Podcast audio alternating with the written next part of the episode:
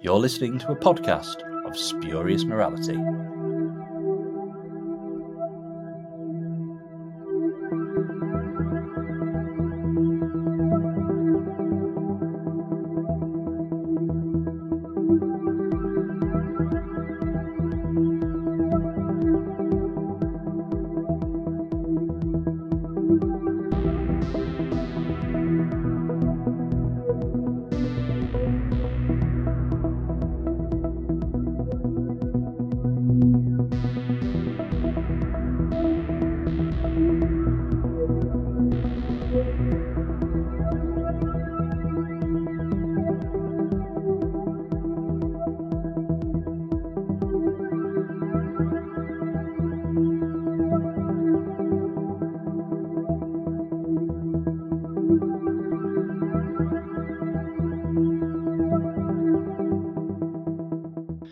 Hello, and welcome to a podcast of Spurious Morality. I'm Johnstone, and joining me this week I have Greg. Hello. And we've got Jimmy too. Hey. Uh, and it's it's a season by season, uh, and we're up to season twelve. Which, when we started doing this, getting to Tom Baker seemed absolutely light years off, and we've arrived. We've got to Tom Baker. We are we're in the mid seventies, and uh, we're going to be with Tom Baker for quite a while because obviously he did seven seasons. Um, season 12, I think, is an interesting one. I'm glad we've got to it. It's a good season. I think it's probably not too controversial a thing to say that season 12 is perhaps the the best known season of classic Doctor Who. I think that sort of when people think of think of classic Who, season 12 is perhaps the one that they go to. You know, it's got some immensely popular stories Ark in Space, Genesis of the Daleks. It's got three stories with sort of returning well known monsters Cybermen, Daleks, and Sontarans are all in there. Um, it's the classic lineup of the Doctor, Sarah, and Harry. Uh, there's a unit story in robots, so there's there's quite a lot in this one that's sort of, uh, in some ways, it's kind of archetypal classic Doctor Who, um, and it also seems to be you know the first one to uh, well, it got a Blu-ray release. I think it's the only classic series to have a script book released. I could be wrong there, but as far as I'm aware, they did season twelve and then stopped. So we've got we've got quite a well-known season, and there are some very good, very well-known stories in there. Um, oh, and of course, even the first VHS, Revenge of the Cybermen, came from this season. Um, so, before we get cracking on each story, I am going to ask you, gents, what your favourite from this run is. So, you go first, Greg.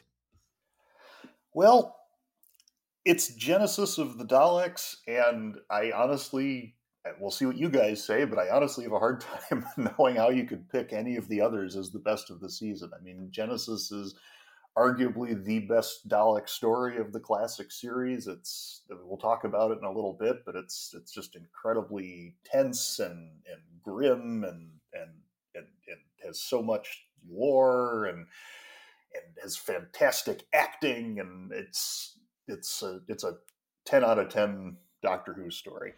Uh, it's it's a very difficult opinion to disagree with. That is, Genesis is kind of an example of I think everything just coming together really, really well. I think it is kind of classic Doctor Who achieving something bigger than it should be able to and doing a damn good job of it. Uh, I can understand why it's it's a go-to. What about you, Jimmy?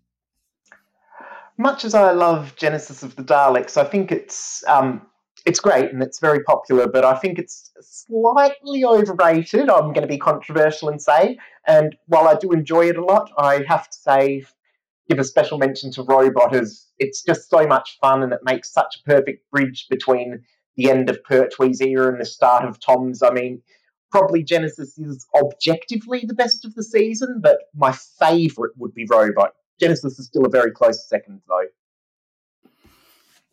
Uh, I'm with you. You see, I yeah, you can look at Genesis objectively, and it is an exceptionally good Doctor Who story. It is, as I said before, doing everything above and beyond.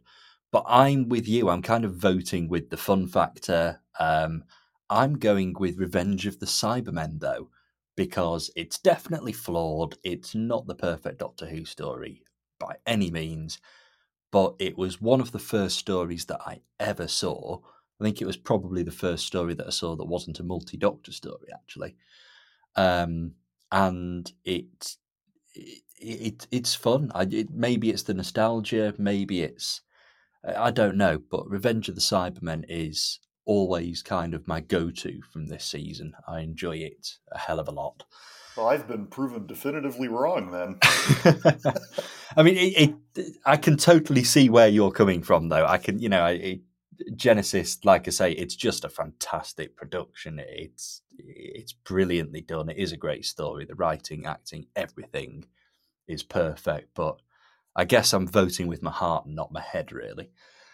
Um, but we will get to all of these stories in the next, uh, well, 45 minutes or so.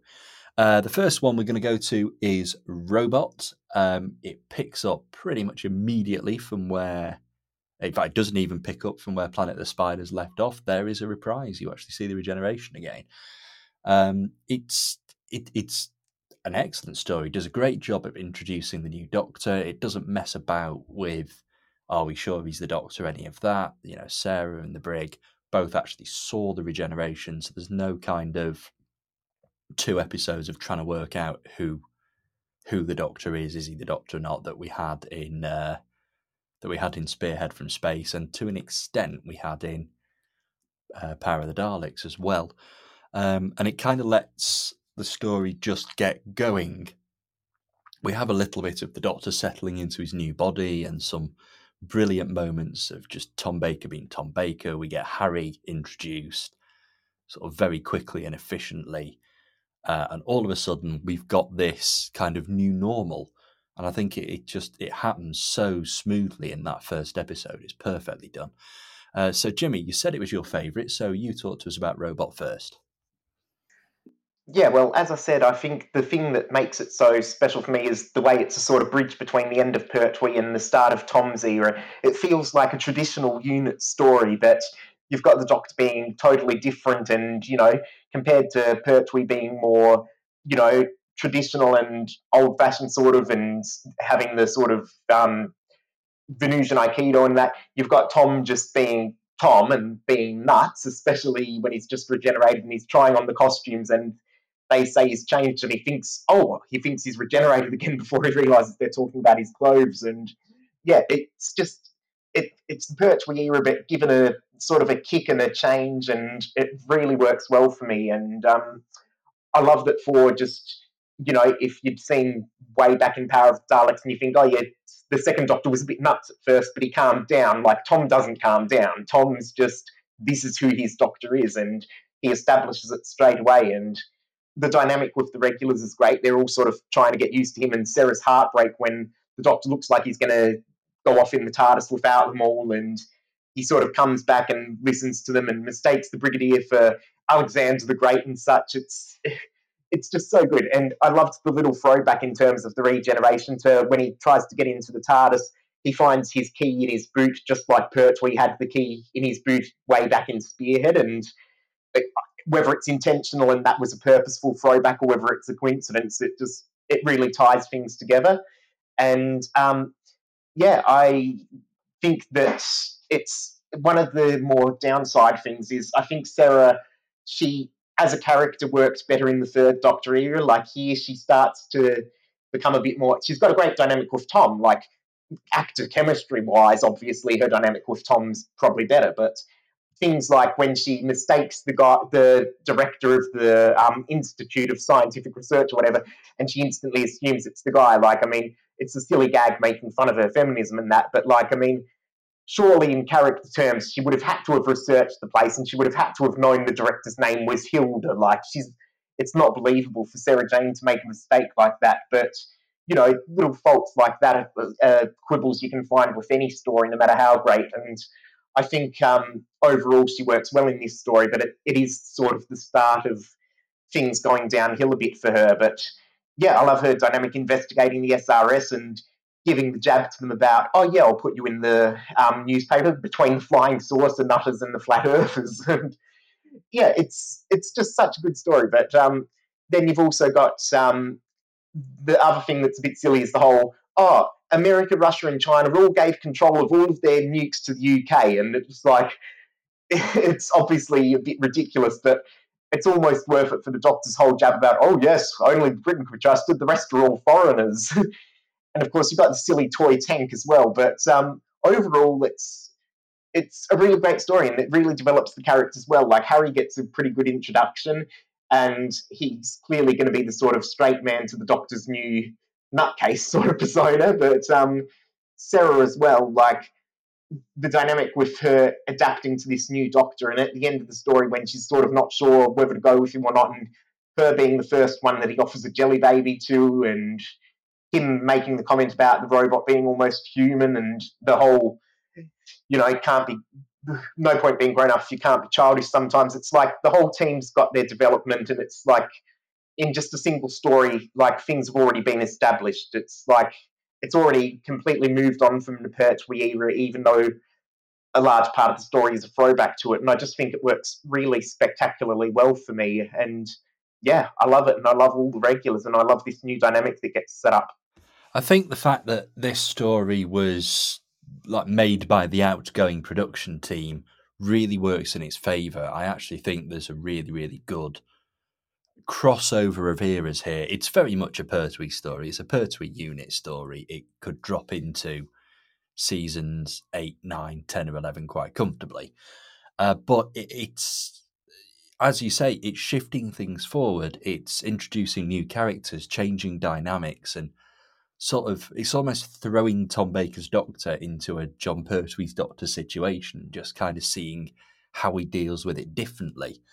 Um, yeah, it, it's great. I think it works incredibly well, um, and it's it is more of an epilogue to the Pertwee era than the beginning of the Tom Baker era. In some ways, we don't really get to see Tom's Doctor properly in the way that he's going to be until the next few stories. I think it's fair to say the Ark in space is the first story where we really sort of get to uh, well where where Tom uh, kind of starts to really establish what he's going to do in the role. And we've got the whole well the regeneration settling down a little bit thing which we kind of get across a lot of doctors.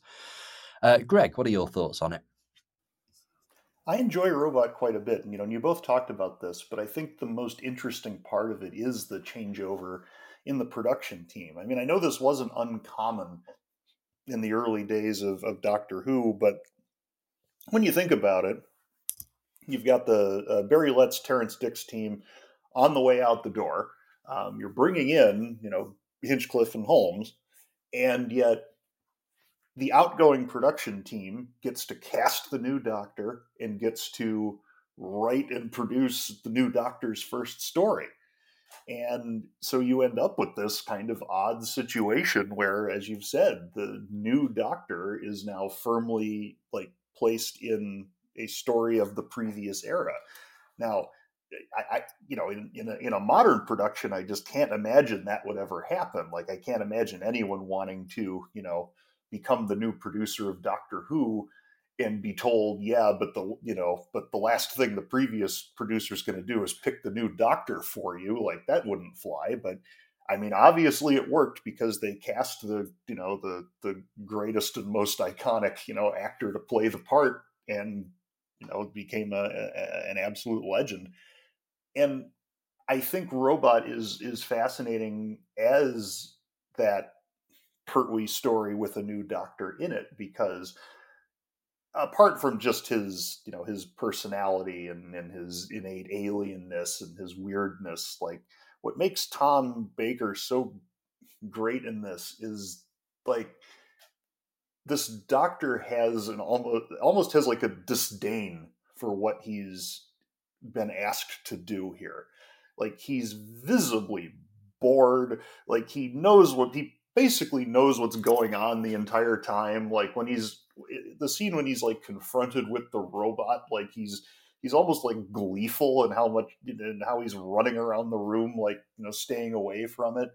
Um, you know, it it it it's this that you can tell this is a character that needs like a larger canvas to paint on like he needs a bigger problem to solve and and that's not what the Pertwee era was about. I mean, the Pertwee era was so much about, you know, random threats coming to or arising from Earth, whereas Tom Baker's going to be off in space facing, you know, universe ending threats week in and week out.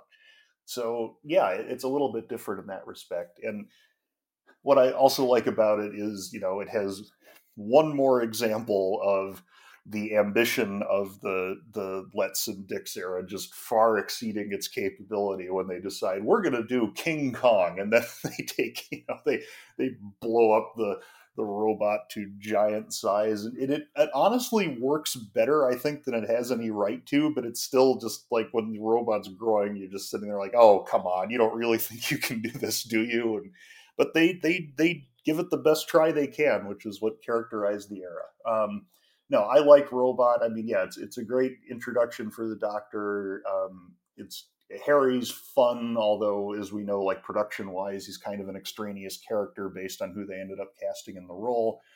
Um, it's interesting to see this Doctor's relationship with the Brigadier, like to, starting to define his relationship with Sarah. Like, yeah, it, it's it's it's it's so much fun to watch. It's just by the end of it, you're realizing like, okay, now we can now we're going to leave Earth, and now we're going to see where this is actually going. Like you say, it, it's it, it is a very very uh, Dicks Letts era story, um, and it, it's it, like I said before, it's kind of like one last hurrah for that production team, and I think they just they absolutely nail it. And you know they did nail casting the Doctor. Tom Baker was perfect, absolutely perfect for the role, and it just gets so much right, and it kind of it serves as a nice love letter to what's come before, what's come previously, and still manages to look forward. Does have its faults. We've talked about the tank. We've talked about the um, interesting effect of uh, the robot growing, uh, and it, it, it works. Yeah, it, it's it, it's fun to watch. It's believable, and it's yeah, it's a decent story. It's a strong start for Tom, and it, it, does everything that it needs to do. Uh, also, obviously, has the sort of quite nice, I think, uh, point of giving Benton a promotion. Um, he's been a corporal, he's been a sergeant for the entirety of the Pertwee era, so now he gets bumped up a bit, and it kind of acknowledges that they never really replaced uh, Mike Yates either after Invasion of the Dinosaurs. So yeah, it's a nice little touch, I think. Um, it's a shame that we don't really get to see much more Benton after this. He's only in two other stories moving forward, but it's um, it, it is a nice little touch. We'll move on, and we'll move on to the second story then, the Ark in space. Um, so we've we've left Earth behind, we've left Unit behind, and we are into uh, into space, as the title would imply. Um, I'm going to start off by saying that a few years later, uh, Ark in Space was remade and called Alien. Um, it seems to be virtually identical plot wise. Uh, I think it's a decent story. It's perhaps one that does get a little overrated. It's considered by many to be a sort of a classic, one of the best examples of classic Doctor Who ever. I'm not entirely convinced it is. I think it can be a bit slow in places. I think having emotionless, almost guest cast kind of perhaps doesn't help. It's a solid enough story, but it's uh, it it's not my favorite, but it's it's nowhere near my least favorite either. It's somewhere in the middle. Um, so, Ark in Space, Greg, do you want to go first? I agree with you. It is a little bit overrated it's it is defining in many ways like unlike what i was just saying about robot. I mean this is putting the tom baker doctor into you know more of the sort of situation that he'll be confronted with as his era continues. But i just it's hard to like really connect with this story. I mean, like you say, the, the guest performances are intentionally like subdued and, and robotic, and it makes it really hard to sympathize with any of the guest cast, even though you're supposed to, because they're the last survivors of humanity. Um, I don't like that the story really doesn't know what to do with Sarah, and she spends a lot of it just kind of standing around looking helpless. And I think I think some of the stories in season twelve are a bit of a step back for her character, which is unfortunate. Um, it, a lot of this is really just left to Tom Baker to like you know keep things moving forward, like with his energy and and he gives it a, a, great try. And of course, there's that legendary, you know, Homo sapiens speech, and, and that's fantastic. But yeah, it's it's it's trying to be frightening, and you know, I understand that evidently, like the bubble wrap thing was wasn't as you know obviously a packing material in 1975 as it is now, but like it they, they, they really you know put everything into it but you know but, but wrestling with the with the possessed arm just kind of looks silly and it's it, it doesn't it doesn't quite pull off what it's going for. It, it's trying to go for this like oppressive like horrific tone and it's it's trying to get to the point that we really see start to pick up in you know seasons 13 and 14 with the you know the the gothic horror you know sort of thing and it just it doesn't quite get there I will say though, like everyone talks about Alien, and you know, I don't think anything's ever been officially confirmed. But man, I was really like surprised this time when I watched it, just how similar it is in so many ways to Alien. I mean, you know, the the crew having slept for a long time, the alien organism like laying its offspring inside the you know living bodies, the just some of the set design, the the white you know jumpsuits that everyone's wearing. Like it's very. If it's not a visual influence, it's a huge coincidence. We'll put it that way. Um, so that was fascinating to see.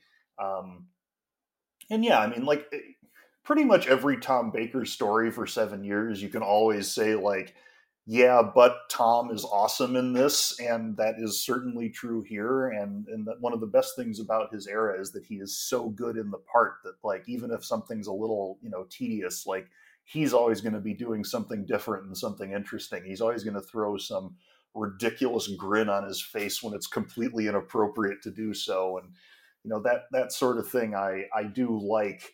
I just this story just it it's it's held up as this like absolute titanic classic of Doctor Who, and I've seen it countless times. And no matter how many times I've watched it, I've just I've never quite understood that reputation.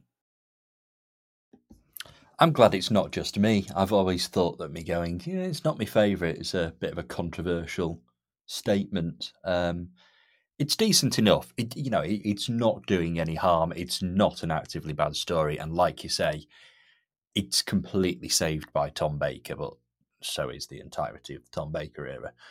Um, yeah, it, it's just it, I don't know. It feels like there's something missing. It feels like the, the there's a a bit of action or a set piece or just just something that's not quite there that just doesn't.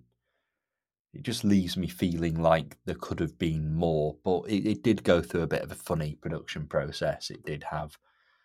Um, there was a complete rewrite, wasn't it? it was written uh, originally by I think it was John Lucarotti, and then Robert Holmes uh, basically started again from scratch. And now that we've got the original version from Big Finish, we can see actually just how much did change. Um, Jimmy, what are your thoughts on it? Yeah, for me, I'd definitely say yes, it's a great story, but yes, it's also a very overrated story.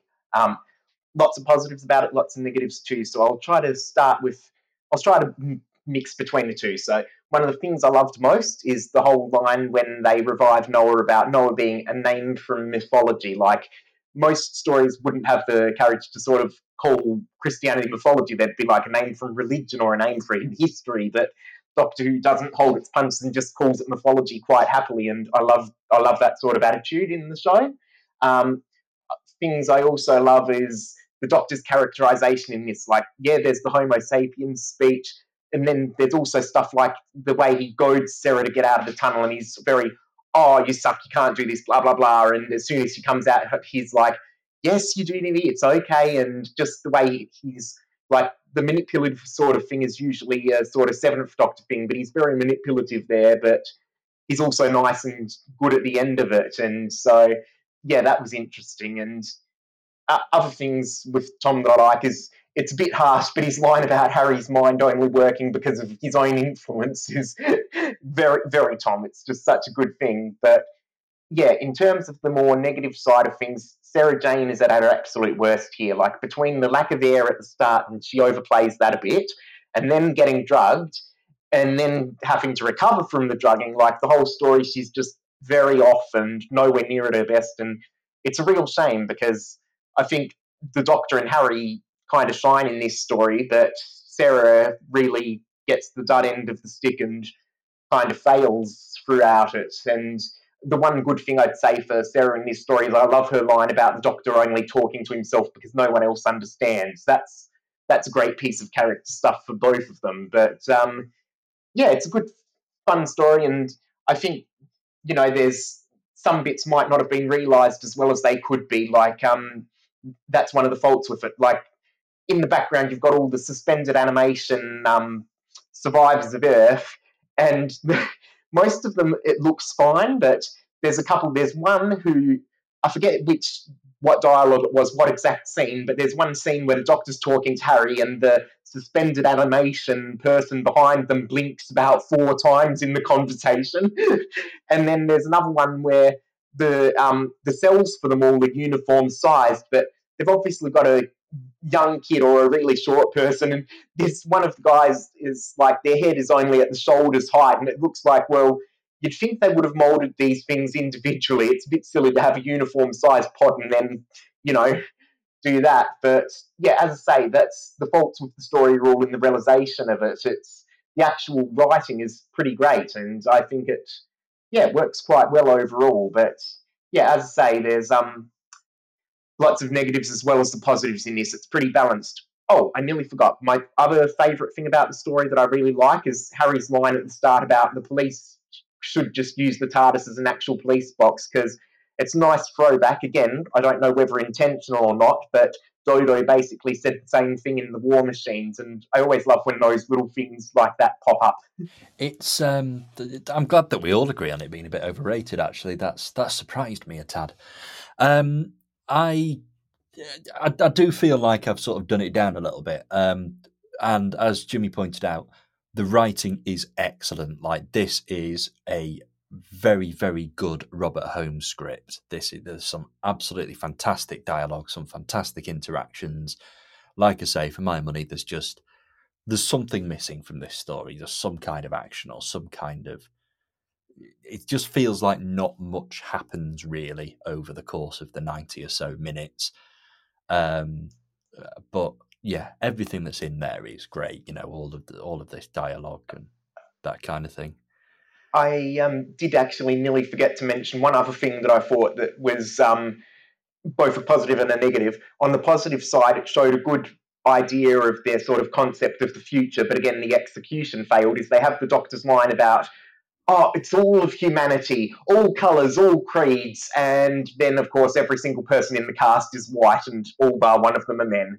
It's yeah, it's just lovely that they thought, oh, let's be optimistic and let's say everyone's welcome in the future, and then they executed it like that. I mean, it I suppose at the very least implies that there's some kind of command structure that results in all of the the commanding officers being white. Yes, I guess that is a bit of a um, a not great part of the story. Um, yeah, it's it's an interesting one, um, and you know, I'm I'm glad it's there. I'm glad it's part of Doctor Who. I think Doctor Who's better off for it. The Wirrn are really a fantastic villain. You know, it's we've talked, we've compared it to Alien, um, and like the concept of the alien in Alien is is absolutely brilliant, and the uh, Wirrn are basically the same concept. Uh, they've been used pretty effectively by Big Finish as well on a couple of occasions. Um, it, it's the yeah, they're a decent villain. Um, we'll move on, and we'll move on to um, a, a, rare two-parter. It's a short story, uh, the Sontaran Experiment. So we've got a returning villain, um, and it's obviously at this point just a villain from the previous series. It's not like Daleks and Cybermen who've popped up quite a lot. Uh, this is This is a, a relatively rare event at this stage in Doctor Who, um, a returning monster.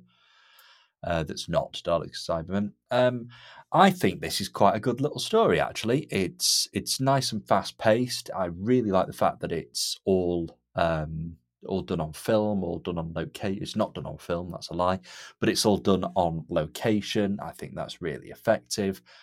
Um, and it, it, actually gives every single one of the regulars something decent to do. Sort of Harry gets his own little uh, extra piece, Sarah gets tortured, and the Doctor gets to be sort of the big, big brave action man, which is a role that he's we've certainly not seen him really play before. You know, we've had sword fights with the Master in the Sea Devils, and it was all a bit whimsy and stopping to eat sandwiches halfway through. This is just the Doctor having a bloody nasty scrap with the Sontaran. Um, and I, it's a side of the Doctor we don't often get to see, but I think it works. I quite like it. Um, so, Greg, you go first. Sontaran experiment. Yeah, I like it too. I mean, there, there's really not much to it because it's it's so short. Um, it, it's it's a disposable sort of story. I mean, when you really boil it down, it's it's just forty minutes of people just kind of running around from place to place on location. But um, yeah, you know, to your point, like the fact that it gives all of the characters something to do is, you know, after Ark in Space is refreshing. Um, and, it, and it's really simple, just like split the characters up and let them meet different people, and it and it works. I mean, you know, having Harry fall down the pit and, you know, and seeing him lying motionless at the bottom, like it's, there's a, there's a sort of, like you were just talking about the fight scenes being different. I mean, I, think just in general, like as we get into the, the Hinchcliffe era, there is a comfort to the Pertwee era that kind of starts to go away here a little bit. Like, obviously they're not going to kill Harry off, but like, you know, seeing him like in that, you know, helpless and, and, and you know, possibly broken position is it's it's a little stunning. Like it's it's surprising to see that they're they're going there. I mean, having you know Sarah being tied up and, and put through some horrific torture. I mean, that's that's very dark. I mean, that is not the kind of thing that we saw, you know, even a year ago. And yeah, like the fight with with Styre is just violent and and and of course it led to you know Tom getting injured and then not being able to do most of the action scenes himself. And I mean, that's fairly well known lore, so I, I don't know how obvious it is if you have no idea. But to me, like watching the story, it's really obvious that they're having to shoot around the fact that Tom Baker can't move very well. There's a lot of like, you know, over the shoulder perspective shots. There's a lot of you know shots where you can't even see like his lower body moving around like it, it there's a lot of you know quick cuts to where they can put a stunt double in. Um, but i mean putting obvious stunt doubles into fight scenes is you, you, know something we got quite used to in the pertwee era as well so it's not out of place here. Um, but yeah i mean I, I it's a it's a surprisingly nasty little story in many ways. Like what i you know, we were we're used to with the new series, you know, the Sontarans being dangerous, yeah, but also being, you know, the figures of, of you know having a little bit of humor and a little bit of you know fun. They're so self obsessed that it's funny, but I mean, here Styre is just a, a vicious character. I mean, like literally, the plot of the story is an alien has come to Earth and is subjecting the humans he finds there to increasingly brutal tortures to understand how easy Earth will be to invade. Like that is dark, and and that's like the sort of thing that the show is going to go into more and more. And so, even though it is kind of a disposable little runaround, it's it's another indication of like where Doctor Who is headed and uh, yeah, and you know, selfishly, uh, Styre is also one of the you know greatest guest characters in the history of television. Uh, I can't think why you might think that at all. um, yeah, it, it's. I think it it works quite well, and I think obviously they had to be quite innovative with it. They're completely on location, so it's already unlike any other Doctor Who story there has been before at all, with the exception of Spearhead, which again was sort of the result of them having to be pretty creative. with this, obviously, they had to be creative with Tom. You know, the way it is shot, like you say, is influenced by what happened. Um, I I do think that perhaps um, they uh, they went into this thinking we can do something visually different here. We can do something striking, and there are some very very pretty gruesome actually great visual moments sort of you know sarah being tortured and sort of seeing things that aren't really there and harry at the ditch as you mentioned and um like when Styre is killed it's it's brilliant his head basically deflates like a balloon it's just so well it's so well executed it looks good it looks gruesome um, this is this is definitely an indication that Doctor Who is growing up a bit, and uh, you know there were people that argued it grew up a little bit too much over sort of this season and the the two that follow it. Anyway, Jimmy, your go, uh, experiment.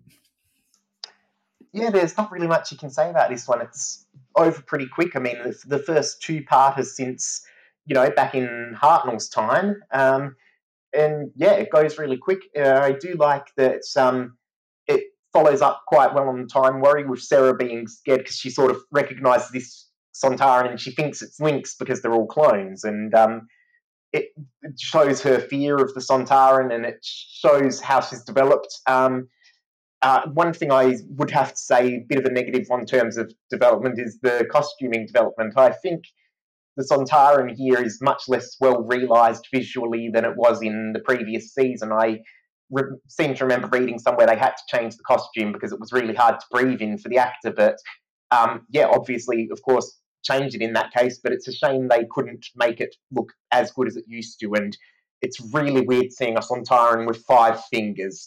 I mean, they hadn't really explicitly said anything about the free things in dialogue, but you know they had free things in their previous appearance, and suddenly they've got five. But also they're a clone race. Um, yeah, but um, the actual story is really good, really atmospheric. Some great material for the Doctor and Sarah and Harry, and I also love the um, the little throwaway line. The Doctor remembers having notes about the Sontarans in his 500 year diary, which, um, of course, in in the Pertwee story in the previous season, he said he'd met the Sontarans before, and of course, the 500 year diary is a Troughton thing, and so it almost accidentally foreshadows the two doctors. And I love little tie ins like that, whether they're intentional or unintentional or retroactive or, you know, um, it's always quite good to see things like that. I think the only real major fault with the story is the ending with the Doctor talking to the other Sontaran on the scanner and basically getting rid of the invasion fleet in like two seconds flat comes a bit easy. Like, I think it would have been a lot better if they just cut the other Sontaran and just had it be Styre by himself. Or if you're going to do the invasion thing, you know, give an extra episode and actually deal with it properly. But, you know, as I say, that's a small quibble. And apart from that sort of thing, the story is, yeah, pretty great. So, yeah, that's that's about all I can say about it, really. It, if nothing else, it fills two episodes of of the season in a interesting, different, and inventive way, and it, it does let the new production team kind of just start to establish some of their their tropes, their their motif, as it were. Um, I yeah, I think it's fun. I think it does its job. It doesn't set out to be big and epic and the greatest Doctor Who story ever. It just it, it's kind of a humble fifty minutes of pretty decent entertainment actually. Um, as I said, it's a good story for all the regulars, and yeah, I think there's plenty to enjoy in Sontaran Experiment.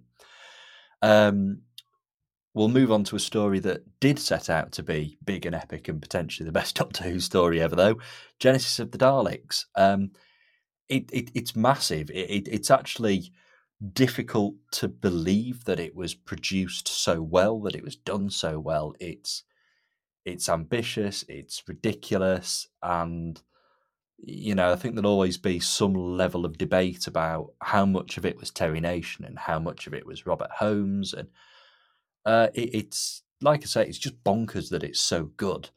Um, it, it's impossible to watch it and not go, yeah, this is exceptional. This is it's almost raising the bar. I think it probably is the best looking um, story there has been uh, up until this point, and it's it's not going to be surpassed particularly often moving forward. Uh, it's your favourite, Greg, so you go first. Yeah, I mean, this is a classic, and it's a classic for a reason because it's really good. Um, you know, I will just start getting this out of the way. It's a six-parter, and there is some padding in here. Unfortunately, I mean the the whole bit with the the mutant clam is just kind of ridiculous, and you know, honestly, the the mutos, like I understand that they exist, like as a concept to show how both of these societies are willing to just cast out the unlike, especially when you find out that these, you know, apparently horrifically, you know, mutated, awful monsters are in fact just like normal people that just look a bit different. So I understand the point of that, but at the same time, they really add nothing to the story, and you could remove them and not lose anything.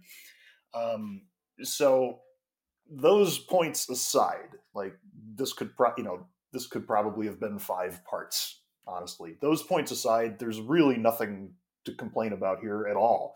Like it's it's it's so well made first of all like it's it's so convincingly done like these you know the the, the trench warfare you know the the corpses propped up like it's a it's a genuinely grim and, and terrifying environment that they're thrown into you know right from the beginning um just the you know the just the concept right at the start of like the Time Lord sending the Doctor on a mission. Like, well, we saw that before in the Pertwee era, but it was always you know like here's a box and go figure out who to give it to. Whereas in this story, it's no, go avert the creation of the Daleks. Like this is a level above anything that's been done before, and I understand why. Like later on, we've retconned this into a you know an aggressive action in the Time War. Um, it's it's such a cool concept and then just the the tone of it is just so grim and, and downbeat and, and it's so different than almost anything we've seen. I mean, Sontaran experiment had some nastiness to it, but this this this entire story is just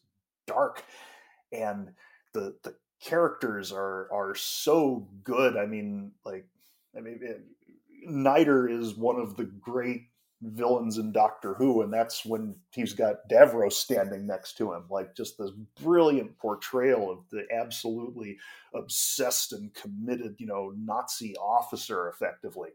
And then, I mean, what can you say about Davros? Like one of the one of the great characters in Doctor Who history. I mean, one that will come back for increasingly ludicrous reasons going forward, but is clearly intended here as just a standalone character. I mean, he is very obviously killed at the end.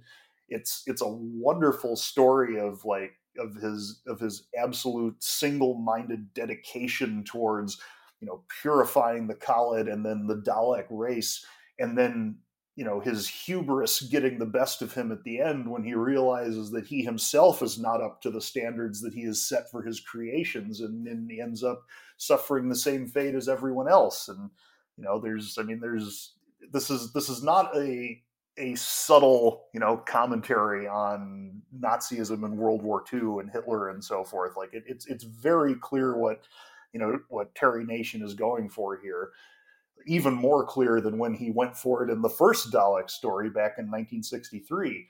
Um, but you know, there's the other thing too is it, it's it's hard to tell, you know, exactly how much of this is Terry Nation and how much is Robert Holmes. But to produce this story, you know, a year after Death to the Daleks and two years after Planet of the Daleks is is stunning to me. Like this is this is better in almost every way. And, and while there are, you know, some little, you know, Terry Nation um, moments in here, like Sarah gets a lot to do in this story. She's a really like compelling character, but it, it, like the, the the conflict between the two styles, I think, is summed up in the scene where they're trying to escape by climbing up the scaffold through the roof. Like on the one hand, Sarah's the one who decides that it's time to escape, plans the escape, inspires everyone else to escape, leads them up the scaffold, and then like halfway up just becomes like really scared and can't move and then has to be talked into, you know, progressing by some other and it's just like what who is this like this isn't like a, a moment of characterization where you realize, oh, you know, this is a multifaceted character. It's just like, oh, we've we've all of a sudden we're going back to helpless, you know, early 1960s female companion archetypes, and it's it's a little bit eye rolling, but it, it shows like the two different you know styles on on display here, and I think that's interesting. I mean, Tom Baker is utterly fantastic in this. Like, I mean, as good as he was in Ark in Space, like this is really the story where he just grabs the role, and yeah, you know, this is you can really see why so many hold him up as the greatest of all the Doctors. Like his his confrontations with Michael Wisher are, are just just fantastic. Like the writing and some of Davros's speeches is so good. I, I can I can rant about how brilliant this is for for hours, but we don't have hours, so I'll cut myself off. But but man, like this is this is something truly special, and we can really see like this is a hint of the golden age that we're we're heading into. I think that one day an episode of this podcast will just be an hour review talking about how brilliant Genesis is. Um, you're absolutely right. It, it, it's a marvelous story. Everything just seems to work. Everything falls into place and produces something you know really really special. It, it, it is absolutely great to watch. It's like you say, it's a six parter. We've had a lot of really overly padded six parters and there are little bits in this. There's no escaping that, but it's it's still gripping. Like the whole thing is just really gripping. Even the clam. I mean, the clam's literally gripping. It's gripping Harry's ankle, but like uh, there's tension to this. Like there's yeah, like exactly. there's moments where you're watching and it's like, oh man, like what's going to happen next? And I even as much as I love Doctor Who, like you don't get a ton of that in the classic series. Also, the final episode, and I love the final episode of Genesis of the Daleks. I think it's one of the best individual episodes of Doctor Who ever produced. And it's just a lot of people stood around talking until the Daleks get a bit shooty right at the end. But it, it, it's it's gripping. It's fantastic. It's really tense, and you are following this. You know, people are stabbing each other in the back, left, right, and centre. There are moral debates going on the Doctor, Sarah, and Harry just want to get the hell out of there. They're just at this point they are just trying to escape, like get the time ring and go. That is their plan. Um, it, it's it, it's really good stuff. It's really good watching, and it shows that you don't need some big fight at the end. You don't need an explosion, or you don't need a. You just, I mean, there is an explosion, okay, but actually, the tension is just these people talking and debating and arguing and betraying each other and killing each other. And it's it's just so sort of low key it's actually a very very low key ending for quite a big epic story. And it works. It's the perfect ending for it.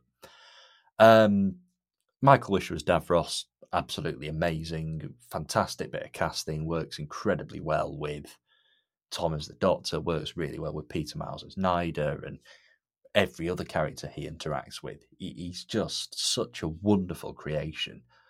Um, and they, they really were onto something. It's no surprise at all that they retconned Davros's death and brought him back. And he has been brought back countlessly by different production teams. And Big Finish love using Davros. And it all just works really, really well. Um, over to you then, Jimmy. Genesis of the Daleks yeah, for me, this is a great story, but I think, unlike you two, I'd say it falls apart a little bit towards the end, which I'll get to as I get to the end, but I'll start about the positives and the early stuff. For me, one of the things that I really do like about it is that this is Harry at his best. He, you know, he was created to be this sort of, you know, extra sidekick. He was created for like they were intending an older doctor and they need someone to do the physical stuff, so he couldn't actually do that and usually they're just playing jokes at how dumb he is. But um, here he gets a couple of really great moments, like um, at the start when the doctor stands on the landmine and Harry's putting the stones under, and the doctor's like, "Yeah, you get away before I step off it." But Harry's willing to risk himself for the doctor. I mean, he hasn't known the doctor that long. Like robot and arc and that happens over like a day or two, and he's still willing to sacrifice himself potentially, so that's nice. And the other thing I like is that he's cleverer than the Doctor at one point when the Doctor's getting pissed off at the Kaleds for taking away the time ring, and Harry's like, yeah, okay, it's important, but you don't want to let on its importance. And so, yeah, I love that Harry got to be smart and capable and confident here, which he, let's face it, doesn't usually. And he still had the fun stuff as well, like his gag at the start when they compared the technology being of the wrong time to, you know, a caveman having a radio, and he's like, oh, playing rock music, which very droll, but it works. And even with the rubbish clams, you at least get the funny line that almost makes them worth it when Harry gets the gag about always putting his foot in it. Um, but yeah, moving on from Harry, I love that the Kaleds and Thals are just as evil as each other in this. It absolutely contradicts what was said in the first Dalek story, but it really works well for this story. And yeah, it's very atmospheric. Um, and I love that Tom gets some brilliant stuff in when he sent Sarah and Harry back to the Kaled dome and he thinks they're dead. Like Tom rarely underplays things, but he underplays this, and yet you can still clearly see in his actions and just his manner how utterly distraught he is that they're dead or that he thinks they're dead. And then the same thing when his reaction when he finds them and they're alive. Like Tom often does play the sort of silly, foolish, fun sort of doctor, but when he gets dark stuff like this, he absolutely shines, and it's really great to see.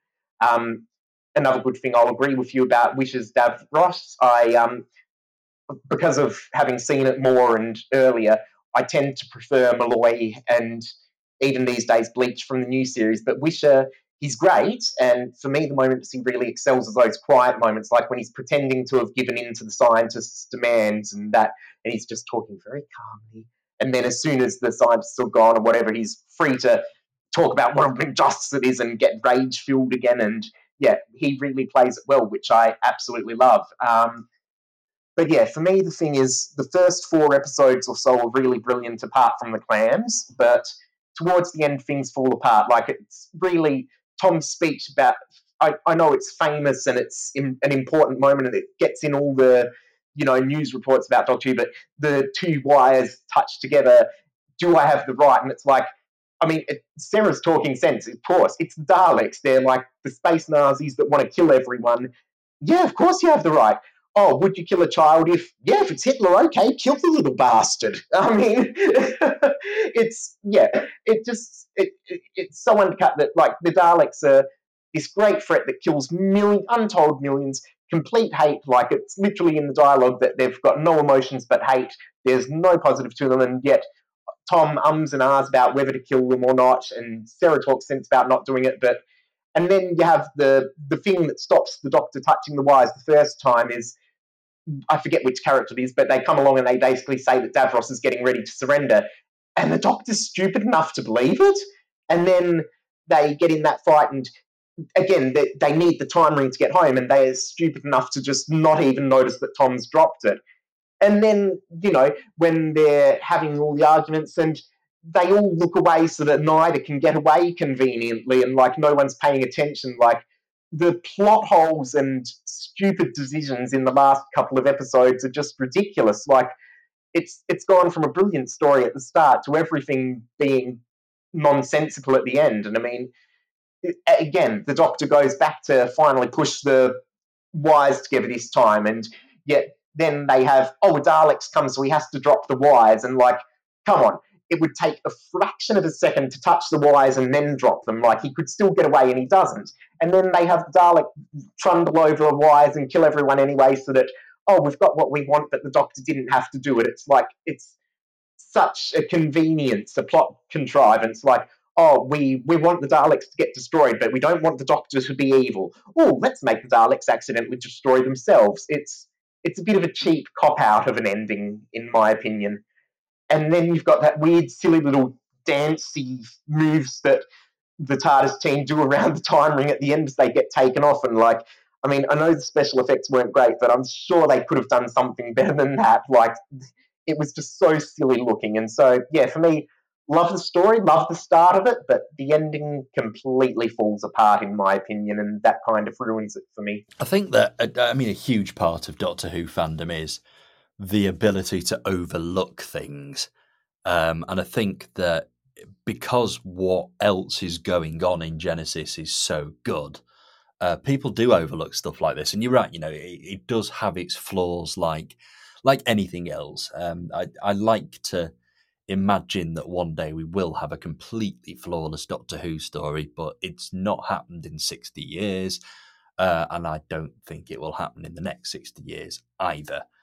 Um, I think we've come close. I think we've had things like Chimes of Midnight that you could reasonably argue is just perfect. But um, I, I, don't. I don't think there is any such thing as the perfect Doctor Who story. But I think Genesis, along with a handful of other stories, um, Caves of Androzani, perhaps, and uh, that sort of thing, is as close as we are going to get to something being absolutely brilliant. And like I say, it, it's it's that ability to overlook the flaws that sort of allow us to enjoy it as much as we do, I guess. Um, it's an interesting take though that it does sort of fall apart towards the end. Like I say, I think it genuinely picks up towards the end. I think what's going on is so tense, and yeah, I do roll my eyes when they lose the time ring again and that sort of thing. But I think overall, it's sort of nobody can deny that there's something really special going on with Genesis. That it's a insanely good story. Um, we'll move on then. We'll move on to Revenge of the Cybermen. And like I say, I have a great deal of, uh, I guess it's nostalgic love for this one. It's flawed. It has its flaws. The flaws are very, very obvious. Um, everything from highly emotive camp Cybermen to uh, some questionable acting decisions to the seal of Rassilon randomly appearing on Voga. Um, it, it's it's a fun story. It's good. I think it actually utilizes the Cybermen quite well. I think the Cybermen work best when they are sort of desperate trying to survive as opposed to in the middle of an empire or invading somewhere. Um, this is just a load of Cybermen trying to wipe out their own weakness so they can start again. Uh, I think gold as a weakness is a it's an interesting idea. It's it feels much more 60s Doctor Who than 70s Doctor Who, uh, despite the fact that it's not introduced until the 70s. But obviously, it's it's from a, a 60s writer. It's from Gerry Davis, and yes, it's again quite heavily rewritten by Robert Holmes. Um, again, Big Finish have demonstrated just how heavily it was rewritten by Robert Holmes. I quite like the final result though. Again, some excellent dialogue in there, and again, Sarah and Harry have got quite a bit to do. Uh, the Doctor gets to be a bit of an action man, um, and it's just got that absolutely fantastic Harry Sullivan as an imbecile moment, which is, I, I think, it just completely sums up the quirkiness of this still new Doctor. Um, yeah, I've, I've a lot of time for revenge. It's a lot of fun and uh, I, I, it's one I'll always go back to and sort of look at fondly. It is flawed. It's not perfect, but it's it's a hell of a lot of fun. It's a good run around, and it never leaves you bored. There's always something interesting and exciting going on, which compared to you know Ark in Space, like I said, whatever it was that Ark in Space was missing, I think Revenge has got. Um, so, Greg, do you want to talk to us about Revenge of the Cybermen? Well, I mean, I think what Ark in Space is missing is a sense of humor, and Revenge of the Cybermen certainly has one of those. Um, I feel kind of similarly to this one and to what you just said as I did to what we said about Death to the Daleks last season. Like I I recognize that this is, you know, a bit more of a silly kind of story. I recognize that it's not you know intended to be taken completely seriously. I can see that you know the actors are are really playing it up. Um i still don't like it. I think it's um it's just kind of dull. Like i, I I kind of feel, you know, it's not it's not as as poor as the Time Monster, but I kind of feel similarly watching it in that I can see that everyone on screen is having a great time, but I just don't feel like I'm being brought along to have a great time with them. It's it's just a really tedious kind of runaround story. Like it starts out with an interesting premise, you know, coming back to the beacon and there's all of a sudden a bunch of corpses everywhere but it's it's just handled so awkwardly like the doctor apparently knows like from moment one that they're thousands of years in the past from where they were before. And he's like, "Oh, the TARDIS isn't here yet; it's drifting backward in time." And Sarah and Harry are just like, "Oh, okay," instead of responding correctly, which would be, "What are you talking about? What do you mean drifting back in time?" Because they have no why would they know that they're thousands of years in the past? Like they no one's really acting the way they should be. Like there's no real continuity with the previous stories at all even though again there really should be. Like it, it, that that just strikes me as odd. You know this is the first cyberman story we've had since the invasion since you know the, the we went the entire pertwee era without having a cyberman story so six years and after this, we're going to go another seven years until we have a Cyberman story again when we get to Earthshock. So, like, this is the only one in, like, for a, a, chunk of time that is literally half of the classic series. Like, this is the only Cyberman story. And it's, it's the worst Cyberman story. And it's, it's, it's really disappointing to me. It's, it just, to me, I'm watching this, I'm like, okay, yeah, I see why they're not coming back. Like, it's Gerry Davis, you know, wrote it unfortunately, I think you can see how valuable like Kit Pedler was to that writing team because you know not involved with this one, and the quality just is not where it was with the Troughton era Cyberman stories, which were you know universally interesting, even if they got a little bit repetitive by the end. But like the yeah, I the by the time the cyber leader is standing there with his hands on his hips gloating when the whole point of them is supposed to be that they're emotionless it's just it it doesn't work for me. Like as as much as Genesis might be the greatest classic series uh, Dalek story, I think Revenge of the Cybermen is the worst classic series Cyberman story. You see, I'd struggle to pick a worst classic series Cyberman story. I, I genuinely quite like all of them. I mean, I, I, I like the Cybermen as a villain. I think they're a very very interesting villain, and I think this has a a very interesting and very different take on them. And I'm not saying it's the best take. I'm not saying it's a take that works particularly well, but it is interesting to sort of see these 70s disco Cybermen. As well, this is the to... only Cyberman story I don't care for. Like, I know a lot of people dump on Silver Nemesis, but I've always had a soft spot for that one. So, I mean, for me to pick my least favorite, this is a pretty easy choice. Yeah, that's that's fair enough. I, I, guess actually we are sort of spoilt by classic Cybermen stories. I think I'd probably have to pick, I don't know, maybe the Moonbase as the weakest, but I really like the Moonbase. It's not a bad story. It's just everything else is is so enjoyable. Um, Jimmy, what are your thoughts on Revenge of the Cybermen? Well, I'll start by saying I um, agree with Greg that it's the worst classic series Cyberman story, but I will say it's not the worst Cyberman story of all, but we'll get to that when we get to Matt Smith's era eventually. um, yeah, but I think it's a decent enough story, but um, I, yeah, the, the regulars are the thing that makes it shine, as seems like it'll be a thing for a lot of the Tommy era.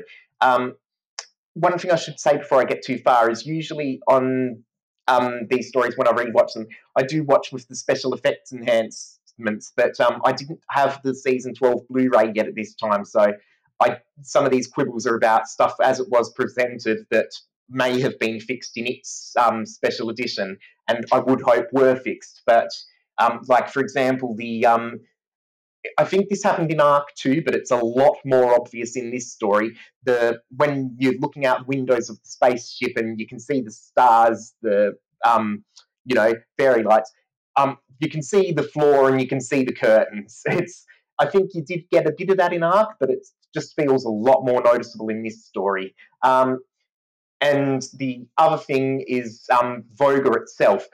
For like the first three episodes, it on the scanner screen it looks grey. Then in the last episode, they zoom in on it. They have a closer zoomed in shot of it on the scanner, and it actually is gold.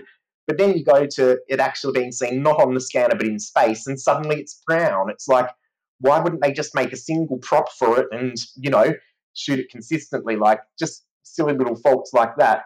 Um, and then you've got the fairly emotional Cybermen, like um, what I I know wasn't done for the special edition on the Blu-ray, but I think really should have been done is do the same as they did with Day of the Daleks and redo the voices because these were so ter- emotional and not very electronic. I love the sort of voices Big Finish often uses for the Cybermen, where they give it that sort of 10th planet sing song intonation, but use the um, modulation more like the Troughton or Tennant eras. Uh, and for me, just the emotional, talking, relatively normal Cybermen, just it's never going to work. Um, and then another fault is the cyber ship. They have this dialogue about, oh, it's a completely unknown type of ship, and then two minutes later you get it docking into Nerva, and its docking modular Nervas line up perfectly. It's just, and then the rockfall, like um, the famous Harry Sullivan is an imbecile scene. Um, Harry knocking the dial or whatever is going to make it explode, and yet it survives a rockfall and doesn't move at all and doesn't explode. I mean, you know, it's it's a plot convenience, but it just yeah, it doesn't really work as a cliffhanger when you look at it that way. Um, so yeah, it's mostly a letdown this story, which is a shame because I love the Cybermen and they're usually one of my favourite villains, but yeah, this story just really does not do them very well, unfortunately.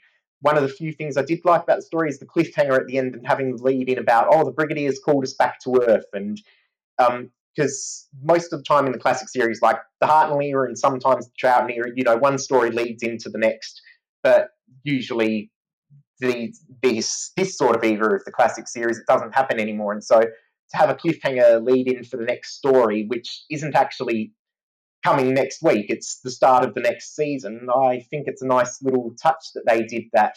And of course, it makes you look forward to seeing the unit family again. But of course, we'll get to that on our next episode. The one thing I will say as well is I love that the way the gold weakness is handled here. Like by the end of the classic series, you're getting the golden arrows and gold coins that Ace throws in Silver Nemesis. But here, they actually give it a plot logic. Like they say, oh, it's non-corrosive metal, and the little flakes of gold dust clog up their systems. Like the gold weakness actually makes a huge amount of sense in this story, which absolutely does not become the case anymore as the classic series goes on. But I will say that is one big positive of Revenge of the Cybermen. It does handle the weakness to gold actually fairly realistically and fairly well. It's a shame, really, that the the sort of weakness to gold doesn't pop up earlier. I think if it's something that was established in the 60s and it sort of did have, uh, should we say, a more solid sort of rule, uh, like you say, the you know the breathing apparatus stuff, I think it would have been used a lot better throughout. And I think it's something that actually the new series would still be interested in working with. I think Russell T Davies actually said, We're not doing the gold thing, just like the word silver's banned, and we are not doing the gold thing. And you know, fair enough, completely. It, it like you say, does get used in a bit of a daft way towards the end. Uh, but yeah, it does. It does make sense here. I wish it was something that was just a little more, so we say, threaded into cyber law, I guess. Um, so it, it's. I I still like this story, and I, I'm aware that I'm sort of wearing the rose tinted nostalgia glasses with it, but I, I do think that there's a lot to enjoy. It fits perfectly in the season, and it is an absolutely great story for early Tom. Um, I, you know, by the end of this, I really do feel as though we've got a fix on what his doctor's going to be like. Certainly up until the end of season fourteen. Um, there's obviously a shift in production team and it sort of leads to a shift in the character and then the same thing happens again for his final season uh, but i think here we've very much got the tom baker that we're going to see for the next few years um, i'm looking forward immensely to moving on to terror of the zygons which is it's kind of an honorary season 12 story but obviously was broadcast as part of 13, and we will talk about it next time we do one of these episodes. But I think we've had a good run of stories here. I think that season 12 quite rightly deserves to be as well known as it is, as fondly remembered as it is. And I think perhaps a lot of it is nostalgia. I think a lot of people may sit down and watch it and realize that, bar Genesis, it's probably not as good as they remember if they've not seen it for a while. But nevertheless, it is very good. It does what it sets out to do very well the main purpose of the season is get this new doctor established and sort of make sure the fact that he's so different from previous doctors works and robot achieves that but the rest of the season also contributes greatly and i think without such a strong first season uh, Tom Baker wouldn't be as fondly remembered as he is. As we've mentioned, I think the best is yet to come. I think we've uh, we've got two very very exciting season by season episodes coming up now. I think thirteen and fourteen are just. It's difficult to find a story that I don't like from these runs. That being said, actually, um, I'm not going to spoil what it is now, but what I would perhaps call my least favourite classic story of all comes up in the next couple of seasons. Um, but we'll we'll cross that bridge when we get to it. Uh, meanwhile, though, that's all we've got time for. It's been great talking about this fairly unique season, I think, because of the production team crossover and sort of a lot of the stories being commissioned by one team and produced by another. It is pretty unique. It's it's one of those transitional seasons in the same way that season seven was, I suppose. Um, but it's it's been good to talk about it. It's been enjoyable, and I'm looking forward to coming back for 13. So for now, I'll say thank you and goodbye to Greg. Thank you, and we'll see you for season 13. And thank you and goodbye to Jimmy. Thanks. Can't wait for the next one. And uh, yeah, roll on talking about 13 and 14 because it's going to be a lot of fun. Uh, thank you very much for listening to a podcast of spurious morality, and we will be back next week. Goodbye now.